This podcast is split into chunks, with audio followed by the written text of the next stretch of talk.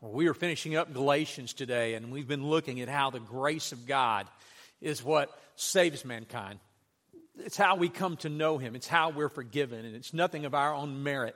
And Matt read the last of the chapter, and we're going to look at the first 10 verses of the passage of chapter 6 this morning, and it's, it's very different than the rest of the chapter. And uh, Paul has been talking about how what you do has nothing to do with earning your salvation.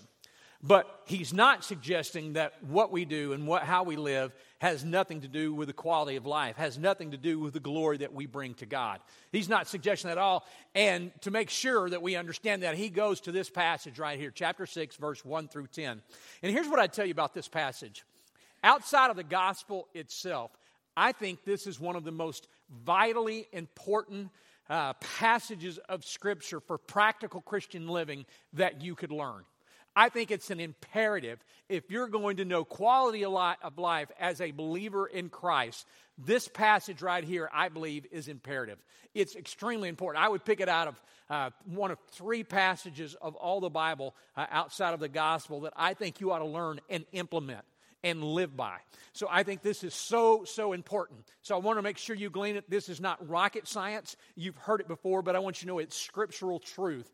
And it is of premium importance that we grasp this concept because if we don't grasp this concept, we're going to think we're going to blame a lot of things on God. We're going to take a lot of roads and we're going to try to do things and we're going to wonder where's God and why is he doing this to me and why has all this happened? So many times we're going to do that and the truth be told, it a lot of those things have nothing to do with God. They have to do with what we have sown.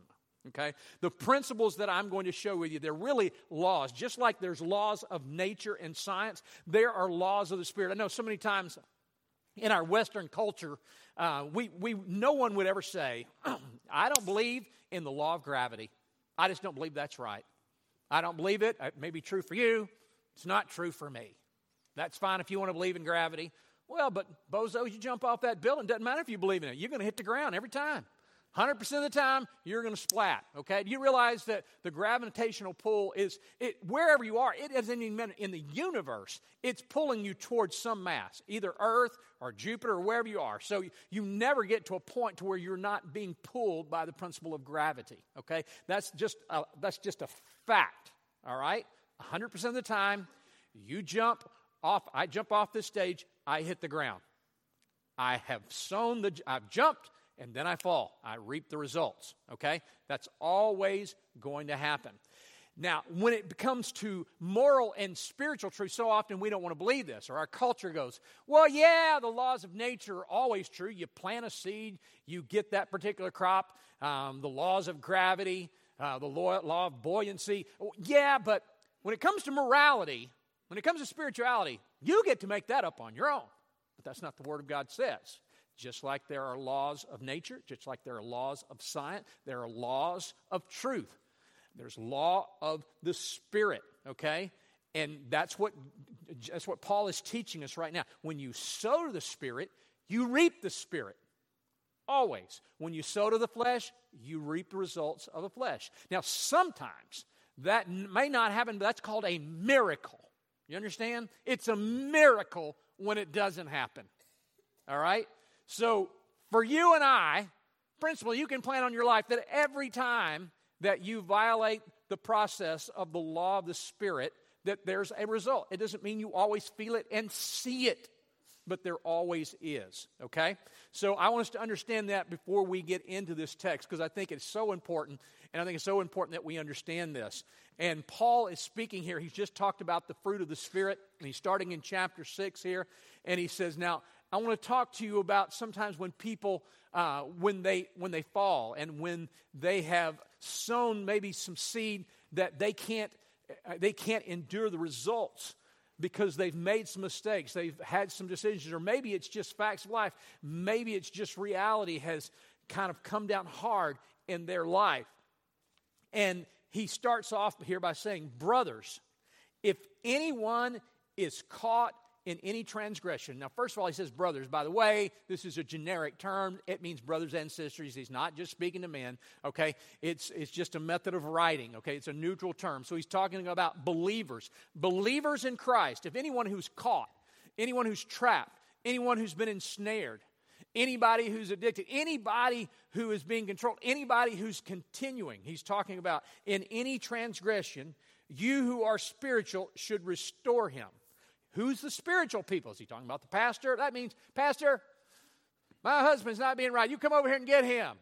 Or, Pastor, my neighbor's not acting right. I'd like you to come over here and talk to. That's not what he's talking about.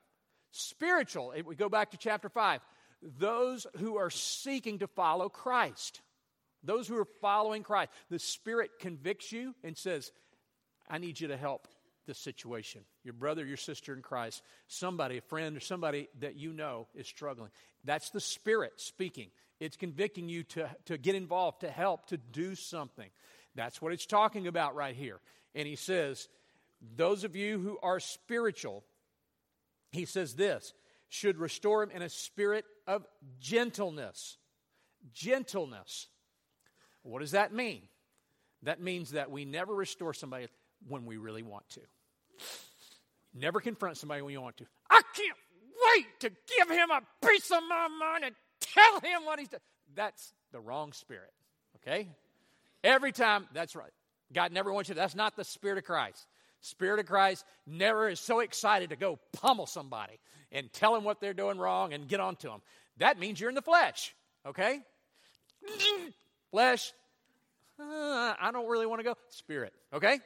Real simple. If you want to do it, don't. All right? Just just wait till you go, I don't think I want to. Then you're ready. That means that means you are in the right heart and the right frame of mind and the right spirit. All right? And you can be gentle. When you don't want to do something, you'll always be gentle. You'll, be, you'll come in humility. We'll talk about that in a moment. Keep and watch over yourself lest you too be tempted. Lest you be tempted. Hey, recognize you're not above this. Recognize that you could get in this process, and unless you're, you have your guard, unless you're humble, unless you recognize it's only the grace of God uh, that you're not in that situation, you can fall. You know, pornography is rampant in our culture today. It is so pervasive in every area of our culture. And we talked about that this week in one of our staff meetings, and we talked about our pastors. I've, I've, asked our pastors before to do accountability software, and now we're saying, okay, we're going to take another step up, and not only accountability, but we're going to start filtering and doing some things because we believe that, that that's such a problem, and we deal with people who, who are addicted and we just think that's very important and as leaders. And so we're asking all of our pastors. Matter of fact, I'm not going to ask. I'm just going to tell them. All, all of you have to have this. Now, is that a foolproof? You know it's not. But there are steps we have to take, and it's this principle right here. You've got to be careful lest you are tempted yourself.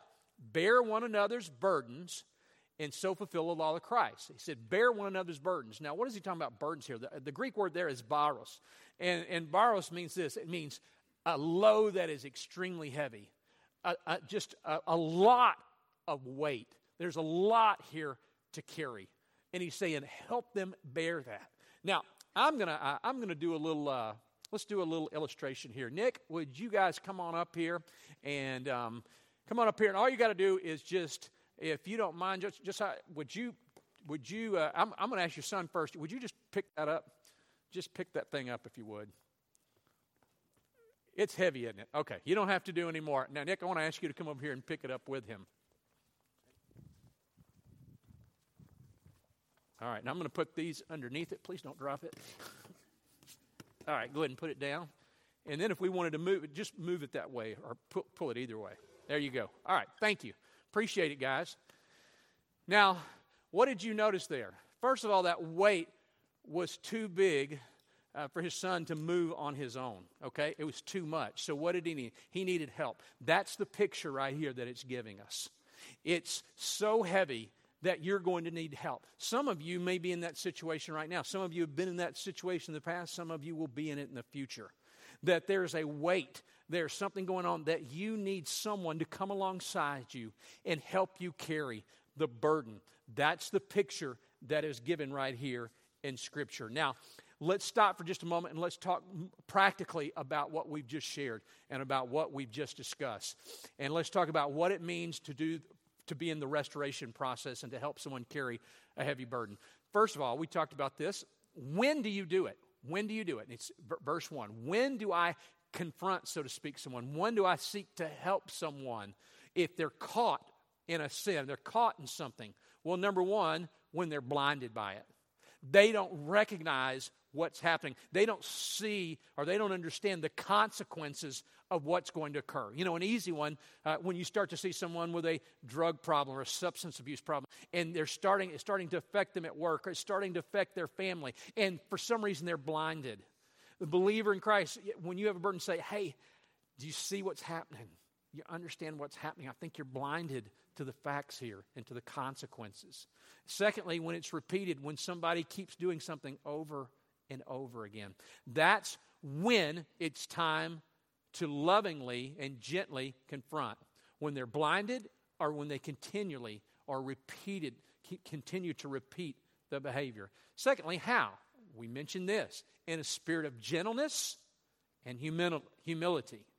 Gentleness, where you where you come to the point and go, oh man, I don't really want to do this, and I, I get it, man. I am, I am. I'm, you're coming so humble because you recognize, you know, this, this could be me. I could be in the same situation, and you gently visit with them. You gently talk to them. And then, thirdly, and we talk about this, understand. What does that word understand? To stand under. You help them. You stand under them. You help them. You empathize. You begin to try as best you can to feel what they're feeling, and you help them carry the burden. You help them walk through that valley. That's the restoration process. Now, what if it's you that needs to be restored? What if it's you that's caught? How do you respond then? Well, first of all, you have to confess. You have to say, you know what? I am struggling. And this is a difficult area. This, this is a weakness for me. You got to start there. If you don't start there, you, you will never find healing. You've got to confess to begin. And any of you who've ever uh, been associated with AA, that's first step. You got to confess. You got to recognize this is where I am. Number two, commit to accountability. This is where a lot of people fall off. Commit to accountability to a group or to some trusted individual who you can trust who's further down the road and you know will hand you correctly. and we can always help you in that process as well. We can, we can uh, help you out with someone as a church. But commit to accountability. That's an imperative. If you've already been struggling, it's not going to just go away. All right? You need some accountability, some assistance. Thirdly, guard your heart. Guard your heart. Be conscious of what's coming into your mind, what you're reading, what you're seeing, what you're watching, what you're, where you're going, who, who you're with. Cut off any ties that tempt you to go back. And if that means that um, you have to get a new phone that doesn't automatically download images, then do it. Sound radical? That's what it might take. And then cut off and then the last part, it just says, carry your portion. Carry your portion. Okay. We talked a while ago about, hey, what about burdens that are too big? Well, you know what? God has given you, for the most of us life, we all have something to bear.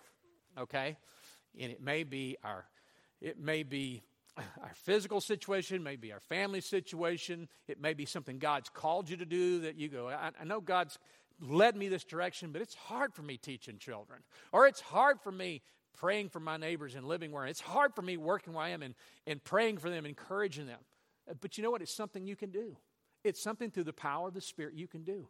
It doesn't have to be overwhelming, okay? It's a burden that you can carry, and you don't need to keep looking to shove it off, all right? Whatever God has called you, whatever He has placed in your life that you know you're to be committed to, that's the picture of portion. There's a portion. You have a portion of this life that you're responsible for and that God has called you to carry. Now let's continue on with our scripture and our passage here and beginning in verse 3. Galatians 6 3 says, For if anyone thinks he is something, he thinks he's above it. Hey, I wouldn't do that. Can you believe they're doing that? I'm, I'm not doing anything. I'm not saying anything. I'm not doing anything. It's a spirit of pride. If anyone thinks he's above it, he deceives himself. But let each one test his own work, and then, then his reason to boast or share will be in himself alone and not in his neighbor. Not looking at his neighbor, but recognizing this is my issue, this is my deal. Verse 5 For each one will have to bear his own portion, his own load. Verse 6 Let the one who is taught in the word share all good things with the one who teaches. Now, this is obscure. It almost looked like, whoa, where did that come from right there? You know what I mean? As a matter of fact, you, if you've been in church long enough, you've heard a preacher use this. And, um, matter of fact, you can, on television, sometimes they'll quote this, okay? And um, I'm going to share it with you because it's here. Some of you are going to be mad because Paul wrote this and you think I planted it here. Um, but I'm going to share this. It says, Let the one who has taught the word share all good things with the one who teaches. Now, what does that mean? Does that mean you're supposed to give your preacher money? That's not what he's saying, all right? Uh, and if you hear that, they're taking that out of context and in the wrong spirit. What, he, what I do believe is talking about, I do talk, think believe is talking about spiritual authority. Where are you being fed? Where are you being cared for? Under what spiritual authority are you coming? Are you being supportive in that koinonia, in that fellowship? Matter of fact, the, next word, there's a Greek word koinonia that's about to be used here. He's talking about the fellowship. So, where are you involved church wise? Where is the body of believers that you've connected to? And you go, well, I, have talked to people all the time that say this, or not all the time, but several times. You know, I do TV. And they'll list the name of the person. They go, that's my pastor. I said, really? You ought to call him next time you get sick. Tell him come visit you. come, come over your house. Tell him come see you at the hospital. No, that's somebody you're watching, and that's great if you're learning things there. If you're gleaning great information, that, that's great, uh, but that's not your spiritual authority. That's not the spiritual leadership. That's not the koinonia that God has placed you in. And that's why the church is so important that we be a part of it, that we can bear one another's burdens, that we can receive instruction, that we can encourage one another spiritually and emotionally and socially. That's the picture there. And he, and he says, share the things that you have with the one who teaches, with those who have provided the opportunity. That's why part of what you give goes to pay the, past, uh, the pastors of our church's salary. Part of them. Now, that's not all it gives. Uh, obviously, there are things that we do mission wise, ministry wise, building wise, but that's a piece of it, and that's a scriptural principle. Continuing on, because lest some of you think I'm being totally self serving, this, remember, we just did Galatians, the whole book, okay? And this is the next verse. I could skip this verse, but I would not be honoring God. So continuing on, verse 7. For those of you who are mad, please see uh, our elders. Do not be deceived. God is not mocked. For whatever one sows, that will he also reap. Now let's stop right there. Do not be deceived. God is not mocked. Whatever you sow, you'll reap. You know, I have a wonderful mother, sweet lady, godly lady, just a great woman of faith. She's such an uh, incredible mom, and I'm so thankful for her. But um, teenagers, plug your ears for just a moment. But when I was a teenager, um, I manipulated my mom pretty bad. I would punch her buttons and I would fake cry and I'd do all these. I'm ashamed of myself now, okay? I totally took advantage of my mother. And I would, at the time, I thought, I got her. I didn't get away every time, but a lot of times. I got her fooled. Like, I can do things and then I get away with it because I know how to punch my mom's buttons. Can I tell you something? This passage right here saying? God's not your mama, okay? He's not your mama. You're not ever going to get away with it. He never goes, oh boy, he pulled one on me there. Didn't see that one coming. He always knows your heart, He always knows your motives. And every time you sow, you reap the consequences, okay? It's, God will not be mocked. God is not fooled. God is not stupid. God's not your mama, your grandma, your daddy, or whoever, your principal, your boss. God is not mocked. He always knows the motive of your heart. God is not mocked. For whatever one sows, that will he also reap. For the one who sows to his flesh will from the flesh reap corruption. And the one who sows to the Spirit will from the Spirit reap eternal life. Now, that word eternal life talks about longevity, but it also means quality. In other words, God created you. He created this universe. He created this world. He created you, and He did it on purpose. And when He did it, He set uh, he did it in a way that there are certain laws and principles that if we live by, it adds to the quality of our life. And when we choose to not live by them, then there are consequences because that's not the way He created the world. Okay? God's laws are not arbitrary. He didn't go, you know what? Let's think of some things that they want to do, but they won't do, and then I'll get them. So let's tell them not to steal, and let's tell them not to lie. And we'll do that so that we can punish them, and then they'll see how awful they are. That's what we'll do. Let's, let's make some more up. Let's, uh, let's say, don't have, don't have sex before marriage. That's another good. Yeah, let's write that one down. No, you know the reason he did that? Because it's best for you. It's the way that he created you. And He wants you to live by those principles because it's best for you. Yes, it brings Him glory, and it's always and it's also best for you. That's why it's important to sow to the Spirit. God's giving you great advice. He's saying, Hey, I want you to have life and to have it fully. I want you to experience the fruit of the Spirit, and this is what you need to do. But if you go off this way, you're sowing to the flesh, and you're going to reap the consequences there. It's just like when I was a kid, I remember uh, we, would, we would plant corn and we would plant uh, potatoes and we would plant uh, peas. And every time we planted corn, you know what came up? Corn. Every single time. I remember thinking, oh man, I wish we had apple trees. I love apples. And I was planting that corn, but you know what came up? Corn. Every time. That's what will happen. Now, sometimes there might be a drought and there'll be no corn, but never will you plant corn and get apples. That's the picture right there. So that Paul makes it abundantly clear to us. He continues here, but the one who sows to the Spirit will, will reap quality of life. And let us not grow weary of doing good, for in due time, in the season, we will reap if we do not quit. So let, let us, as we have opportunity, let us do good to everyone, especially those who are of the household of faith. Okay, now let's look at some practical applications of this for just a moment reaping and sowing principles. Um, first of all, we, um, we reap, actually, there's some things that we don't sow that we reap. The first one would be the, the, the law or the order of common grace. Uh, grace, that's something that we've not, that we can't earn and we can't necessarily sow into. And what I mean by that common grace, there's two times of grace common grace and then saving grace. Common grace is this it's the good things of life that God has provided. It's the water, it's the sun, it's the oceans, it's the mountains, it's the goodness uh, in, in certain individuals that's not transformational, but just the common goodness that God has supplied in the world. But then there's saving grace. The saving grace is this it's the salvation that's been offered to us through Christ Jesus and that we are saved by, and there's nothing we can do to earn or deserve it. So that is grace that has been simply offered to us that we must receive. But everything else is sown. Okay? So, what does that mean? Well, let's talk about that for just a second. Um, we reap what we sow. Now, we can reap the blessings or we can reap the judgment. I want to tell you something right now, and I want you to hear me clearly. And if you want to talk about this later, you can.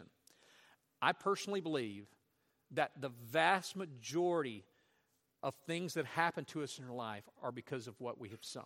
Now, yes, absolutely. Sometimes we have lousy or bad parents who've sown seed that we bear the consequences of. Sometimes they're pastors or elected officials or whoever who, uh, who've sown bad seed and we bear the consequences. Sometimes nationally, sometimes individually. Those things happen, absolutely. Somebody sown seed and then you uh, suffer for it. That's true. But most of the time, it's seed that we personally sow most of the time. Not every time, but most of the time it's seed. But it's always seed someone has sown. Okay? And so you're responsible for what seed you sow. All right? So what I mean by that is often, more than more than more than often even, when we seek the judgment of God, it's because of seed that we've sown. I don't believe God's up there going, I'm going to get you for that. You know what? I'm so mad at you for cheating and lying I'm going to get you now. He didn't do that. You know what it is? You lied, you cheated, and now you get caught. Why is God being so hard on me? No, dummy. You sowed bad seed. You broke the law, and when you break the law, there's a consequence. God didn't make you do that. Quit blaming it on God. I don't even think it had anything to do with God. It's you. Okay? That's called take responsibility. Grow up and recognize that when you sin and when you lie and when you steal and when we cheat and when we do things that disintegrate our relationships, we can't say, Oh God, I, I know I did that, but why do you got to do this to me? It's the law of the harvest. What I sow, I reap. By the way, this is all throughout the Old Testament. You know, this metaphor comes up over and over. Whatsoever a man soweth, so will he reapeth. It's all throughout the Bible, over and over again. And by the way, this principle works if you're a Christian or not Christian. You can be an atheist, it's still true. You sow bad seed, you're going to reap bad seed. Okay? It's always going to happen. You just count on it. Uh, it's like Archimedes. Remember that we talked about gravity. Uh, it's the law of buoyancy. And, um, you know, when water, when the weight of water displaces, when you put something in the water and it displaces the weight that's equal to that weight, then it will float. But if not, it'll sink. So that's why if you throw a rock in there, it sinks, but certain type of wood would float. Thus, we have ships. So no one, whether we're a Christian or not, no one would say, I think what's happening there, though, is God is going sink, sink, float. Float, float, sink. Float, float, sink. No. Every time I throw a rock in there, it will sink. And every time I put something that can float in there, it'll float. Unless water gets into it, it becomes too heavy. Okay? So the same principle is true spiritually. God's not going, I'm, I'm going to get them for that. No. He, he was warning us it's, it's the same picture of us telling our kids not to play in the street. Do not play in the street. Do not run through the grass barefooted in a field. You're going to get thorns. And then we get a thorn. We go, Mom, why did you do this to me? No, I was trying to get you not to do that. I'm not punishing you. I didn't stick thorns in your foot, son. That's the picture right there. All right. I, hopefully we're getting this. But I, I, will just have to confess you. Sometimes it drives me crazy. We go, huh, I don't know why God's doing this. I want to go because you eat too many french fries. That's why God's doing that. But anyway let's, let's continue on. So, the blessings and the fruit. You've heard this before. Charles Reade is who it's attributed to. Not sure exactly who originated, but Charles Reade is the closest we can get. He goes this way You sow a thought, you reap a deed. You sow a deed, you reap a habit. You sow a habit, you reap a character. You sow a character, you reap a destiny. That's biblical. As a man thinketh, so he is. So he doeth. So he soweth. So he reapeth. We reap later than we sow. We're in a culture that we want everything now. Give it to me now. I got to have it. Well, I did some good things. I tried church one time and it didn't work. I, I, I, I submitted myself. I was giving. I was helping. And, and I don't know. I, it just never did, never, never did pan out for me. Can I tell you, there's always a season. I, I remember when I was a kid, I mentioned to you we had a, a small farm, and I remember I, I, this was really early. I must not have been more than five years old, and uh, and I wanted to, to, plant watermelons. And so my dad let me. He gave me a little section uh, out in the field, and he said, "Okay, this is your watermelon patch right here." So we planted. I want big ones, Dad, and I want yellow ones, and I want red ones. I don't know how many of you had yellow watermelons, but anyway, uh, so I, I planted those, and so I had probably I don't know maybe a an eighth of an acre of watermelons. And so I'm so excited. And I remember the plants started coming up, and I would go out sometimes and I'd water, you know, and I tried to do everything I could. And then the plant started, Dad, is it almost there? He goes, No, still got a lot of time, son. And then one day a melon came and it started to grow. And I said, Dad, can I go get that? He goes, No. I said, Tomorrow? Nope. He goes, Probably about six to eight weeks. Six to eight weeks? I mean, that's like an eternity when you're five. And so I waited a little bit longer and a little bit longer. And I remember I just couldn't stand it anymore. I mean, it it gotten this big, you know. It was big, bigger than a softball. And I remember I went out one day and I pulled it off. I went over to, to our driveway and I cracked it. And I started, and it was terrible. You know why? Because it wasn't ripe. It wasn't the season yet.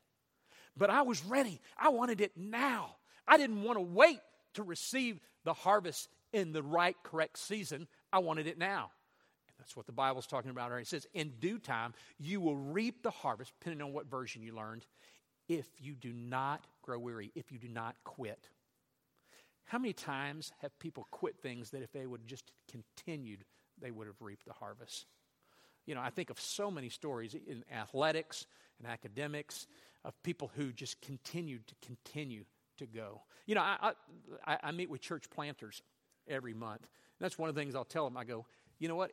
If you've got thin skin, it's almost like car sales. You know, if you're like thin skin, if you if people say no and you're going to quit, you're never going to make it.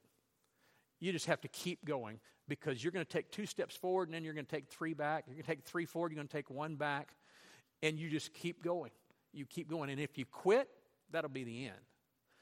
But don't quit. Don't quit. Continue to plant seed, continue to sow good seed. William Carey, uh, matter of fact, that's the, the college my mother graduated from. It's named after a, a missionary, William Carey. In 1793, he went to India. And for seven years, he shared the gospel, he did Bible studies, he preached, and no one came. No one accepted Christ. It wasn't until seven years that the first person accepted Christ. And after that, it slowly became a trickle in, and then, then later there's, there's a revival and a harvest. But William Carey went seven years. Do you think he was discouraged? I know he was. He wrote letters saying, I don't know what I'm doing here. Maybe this was a mistake. He lost a child. It was just, it was terrible. But in due time, he reaped the harvest. The kingdom reaped the harvest because he didn't quit. What about you? What are some practical ways that we can sow good seed today? Let me just give you some simple things. Let me give you five simple things that you can do to sow into your life spiritually. I want to encourage you to do these five simple principles, okay? First one begin your day spending time with God before any media. Uh, John Stott, I mentioned him last week, great theologian, great father in the faith. He used to, he said, you know, I would take the fruit of the Spirit. I memorized uh, Galatians 5 22 and 23, and every morning I would just quote those and said, God, let this be upon my heart and be on the tip of my lips. And he would quote that. He would just take a few minutes each day. I want to challenge you before you do any media to spend some time with God, either in prayer or in scripture or both. And you go, I don't have time. You need counseling, okay? Get up five minutes early. You can't start with two minutes. I can't do two minutes without getting on my email. You got an addiction, my friend, okay? It owns you If you can't take at least two or three minutes to start your day, that's, that's a bad sign, okay? So I want to encourage you. That's, that's one way to start. Uh, it'll kind of show you what your master is. Number two, buy yourself a study Bible and begin to journal. Get you a study Bible and just say, all right, I'm going, to, I'm to study the book of John. I'm going to study the book of Galatians or whatever it is you want to study and begin to take notes and begin to, to educate you and learn and grow spiritually. Number three, join a small group we talked about this passage talks about the, the importance of koinonia of being a part of a, a, group where people are more spiritually advanced you people you can help uh, help them bear their burdens people that can help you people who encourage you as we do life together uh, join a small group or, uh, or, at least join a bible study to be a part of a, a group it's important number four uh, also that's another way people can sow into your life do something spiritually radical for you what's spiritually radical for you something spiritually radical for you might be teaching third grade boys. Know, that might be radical for you right there. That might be, are you crazy? Uh, something radical for you might be, I'm going to start giving. Or maybe you say, I've been a believer for a while. Um, I'm, I'm, I've never done a mission trip. Maybe you ought to go on one of our missions with us, okay? Do something radical, something that's out of your box to take a step. Can I tell you, for my life, people always ask me this. They go, Did you always know you wanted to be a pastor? I go, heck no, I didn't want to be a pastor when I was a kid I, or in high school either. I was going to be a professional baseball player. And the only reason I didn't do it is because I wasn't good enough, or I would have done it. That's the, that's the real truth. And so, yeah, I, I, I, I, my senior year, I said, okay, I'll be a leader in my, my student ministry or my youth ministry, called it back then. And then I went to college, and the church said, would you help us? And I said, all right, I'll, I'll help. I'll come help you a little bit. And so I started helping over there, and then I remember it being at a retreat in college, and uh, there were some missionary. There were some kids that had gone and done missions in the summer. They'd been to Africa, and they were bathing out a bucket, and you know, hot all the time, mosquitoes and water. And I'm thinking, you people are nuts. Why would you even do that? And I, I just remember praying. I, I, said, God, get me to where that'd be that godly, because I don't ever see that happening. I don't ever see that happening. And I, I, began to pray, and God changed my heart. And I ended up going overseas after I got out of school, and then just step after step after step. I, I, it was never in my wheelhouse to think, hey, I'll get up in front of people and tell them how to live and tell them what the Bible says. That was not in my wheelhouse, okay? That is not something that I ever thought. But you know what it was? You sow seed right here, you sow seed right here, sow seed right here, and you continue over and over and over again. And God begins to open doors. And it's not like I do this and I become godly. It's over the time sowing seed again and again and again. And fifthly, commit to serve and grow. Commit to serve. If you're not serving in any capacity, any, I want to encourage you to do that. Commit to a growth plan. Again, we have classes that we would love for you to take that will help you develop spiritually, that will show you how to exercise the spiritual disciplines. Take that step, plant that seed. Uh, let me tell you this. You know what the definition of insanity is? Doing the same thing you've always done, expecting different results. If you're sitting here today and you go, I feel kind of flat. I don't feel like I've really grown. Don't what seed are you sowing right now? It's the law of the harvest. If you sow nothing, you get nothing. If you sow good seed, then it's going to have a return. It won't always be immediate, but it will come back to you. That is a scriptural promise, a scriptural principle. And lastly, we reap more than we sow. Here's the truth I am so immensely blessed more than I deserve. I have reaped more than I sow. You know, when, I, when we were in Louisiana, we'd plant corn, we always reaped more than we'd sow. We'd put these little seeds, and then, you know, we'd have a stalk of corn that'd have three, four, five ears of corn on it. It would be so much more than just those couple of seeds that we had planted. We'd always reap more. And that's the, the beauty of the Spirit of Christ. When we begin to sow good seed, we begin to experience the fruit of the Spirit. We begin to see transformation happen in others' lives. And sometimes people say, Man, you've really been an encouragement to me, or you've really strengthened me, or this really helped. And you weren't even trying to. It's sowing good seed, the seed of the Spirit. Um, I'll close with this. I remember when we started our church, as a matter of fact, the very first gathering, there's just a, a little over a dozen of us. And I remember this uh, single mom came. and she came, and uh, other than me, she was the oldest one there. And I thought, man, I don't know. You know, we don't have anything right now. We got nothing going on. And um, but I thought, you know, God just kind of really impressed my heart. You know, you need to encourage her. For her to even be here, that's a big deal. So I remember going over and encouraging her, telling her how much I appreciated her coming. And I made it a point every week to encourage this single mom. Like I said, there's only about 15 of us anyway. It was easy to encourage everybody at that point. And so, but I remember her just thinking, I, I don't know how long this is going to last or this is going to work, but you know what? She's here, so let's, let's encourage and let's do whatever we can.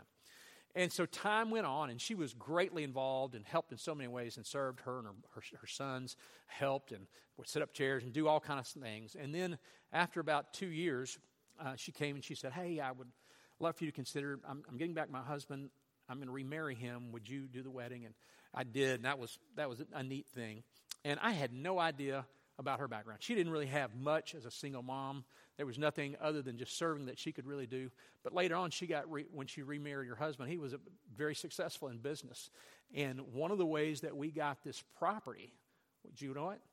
They set out and wrote a check that greatly helped us. I don't think we could have done it without them.